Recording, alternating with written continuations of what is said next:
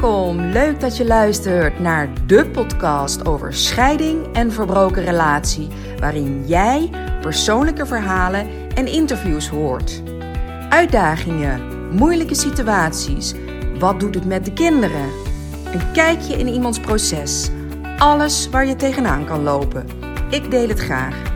Hoe pak jij je leven weer op na een relatiebreuk? Hoe kijk je weer positief de toekomst in? Hoe kan je met eenvoudige stappen houvast krijgen? Rust, vertrouwen. Dat is waar het mee begint. Ik heb er heel veel zin in.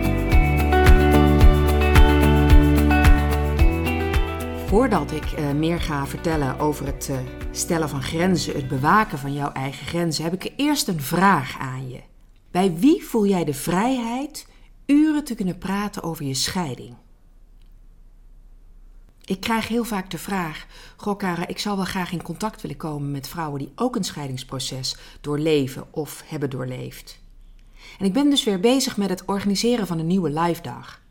En deze zal plaatsvinden op zaterdag 25 november in Utrecht. Is voor vrouwen die een scheidingsproces doorleven, recent of hier alweer wat langer uit zijn.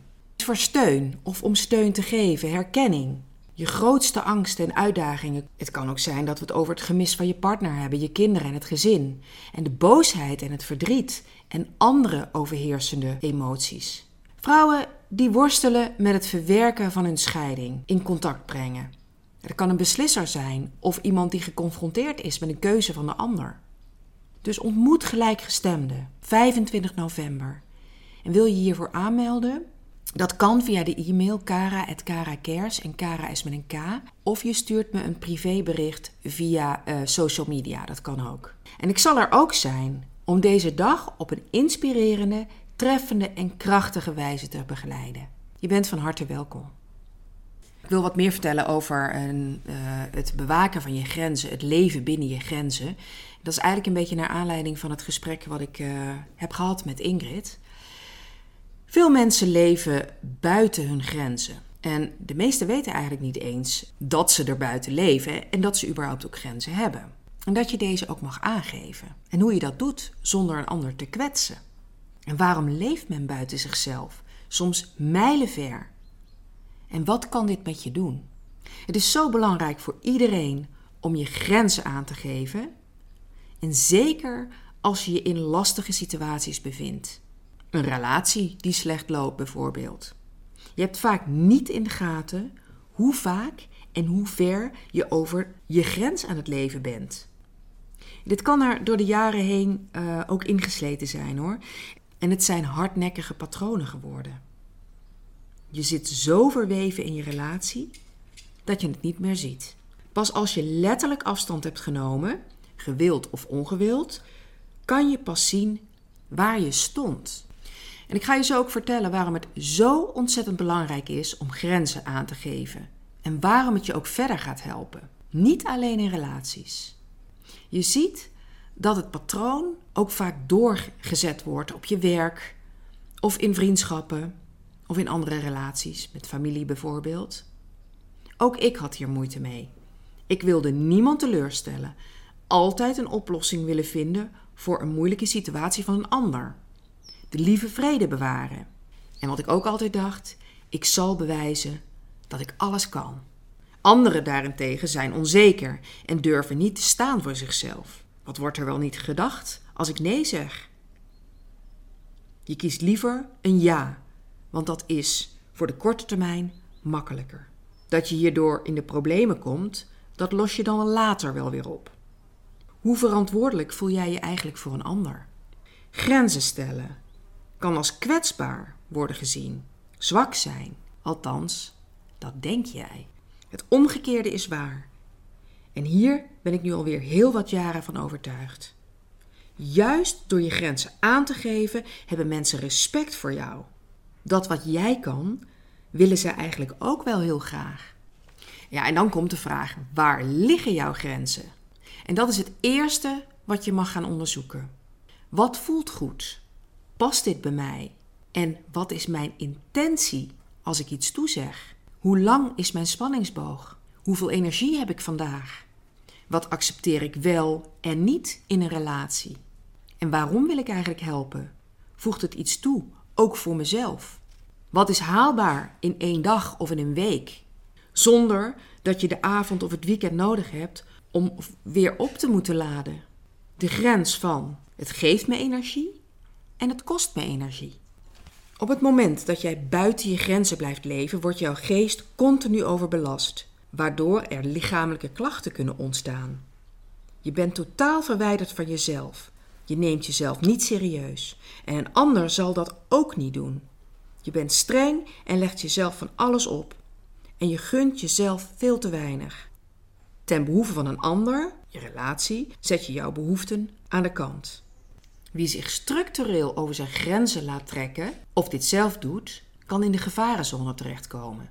Uitputting, oververmoeidheid, negatieve gedachten en gevoelens, geen zin en energie meer in intimiteit. De spanningen lopen op en je blijft in die cirkel ronddraaien. Totdat jij een lijn trekt. Hier ligt mijn grens. En dan ga je merken dat het je meer oplevert dan dat je wellicht dacht. En wat kan het je zoal opleveren? Want een nee tegen een ander is een ja tegen jezelf. Je neemt jezelf serieus, je neemt verantwoordelijkheid voor jezelf. Het levert energie op, zelfs op het einde van de dag. Het leven buiten je grens kost veel energie. En die kan je zeker in een scheiding heel goed voor jezelf gebruiken. Duidelijkheid voor mensen om je heen. Mensen ervaren wat ze voor jou kunnen verwachten. Want ja, weet je wat het is? Op het moment dat je ja zegt, gaan mensen ervan uit dat het geen probleem is. En dat is natuurlijk ook niet hun verantwoordelijkheid. Op het moment dat je binnen je grenzen leeft, ervaar je ook minder stress. Alhoewel het proces, dus het leren omgaan met je grenzen, kan in eerste instantie wel spannend zijn. Want nee zeggen ben je misschien helemaal niet gewend. En je zal in het begin enige weerstand ervaren. Nou, uiteindelijk ga je ervaren welke rust het oplevert. Als je je grenzen leert bewaken, dan zal je ook merken dat je zelfvertrouwen groeit. Zelf keuzes maken, dat maakt je ook sterker. Je laat je niet langer leiden door de verwachting van een ander. Je kiest voor jezelf. En ook zal je letterlijk meer tijd overhouden. En die tijd vul je op naar behoeften. Mensen waarderen het veel meer als jij wel ja zegt. Te veel ja's wordt uiteindelijk zo vanzelfsprekend. En grenzen aangeven betekent natuurlijk niet alleen nee zeggen. Ga onderzoek doen bij jezelf. Geloof me, het wordt steeds makkelijker en je leert jezelf veel beter kennen. Je bent verplicht aan jezelf, goed voor jezelf te zorgen. Kom in actie en voel die weerstand.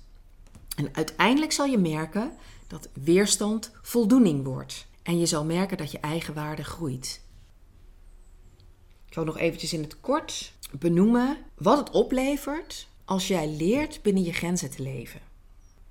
Het zal je energie geven, duidelijkheid voor de mensen om je heen, minder stress, je zelfvertrouwen groeit, je houdt meer tijd over voor jezelf en mensen waarderen het veel meer als jij wel ja zegt.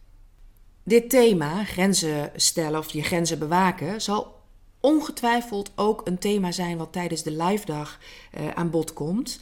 Omdat het zo belangrijk is en dat er zo. Er zijn zoveel vrouwen die. Mensen, mannen en vrouwen hoor, die het moeilijk vinden om hun grenzen te bewaken. Uh, juist door dit te bespreken met elkaar, ga je ook onderling ervaringen uitwisselen. En dan hoeft er maar net, net die ene, dat ene zinnetje, dat ene voorbeeld kan jou uh, ervan bewust maken waar je moet beginnen. Of waar je kan beginnen. Welk, wat jouw eerste stap wordt. Sluit je aan op zaterdag 25 november voor de live dag voor vrouwen in scheiding. Ontmoet elkaar. We gaan er een hele fijne, enerverende dag van maken samen. Heel fijn dat je luisterde naar deze nieuwe aflevering. Ben je geïnspireerd geraakt en vind jij het ook zo belangrijk dat anderen zich gesteund voelen door deze verhalen? Zich erin herkennen? Ja, want je bent niet de enige. Laat dan een review achter in bijvoorbeeld iTunes. Of deel het door middel van een screenshot op Instagram of Facebook. Daarmee help je mij, maar vooral anderen. Dank je wel voor het luisteren. Tot in de volgende aflevering.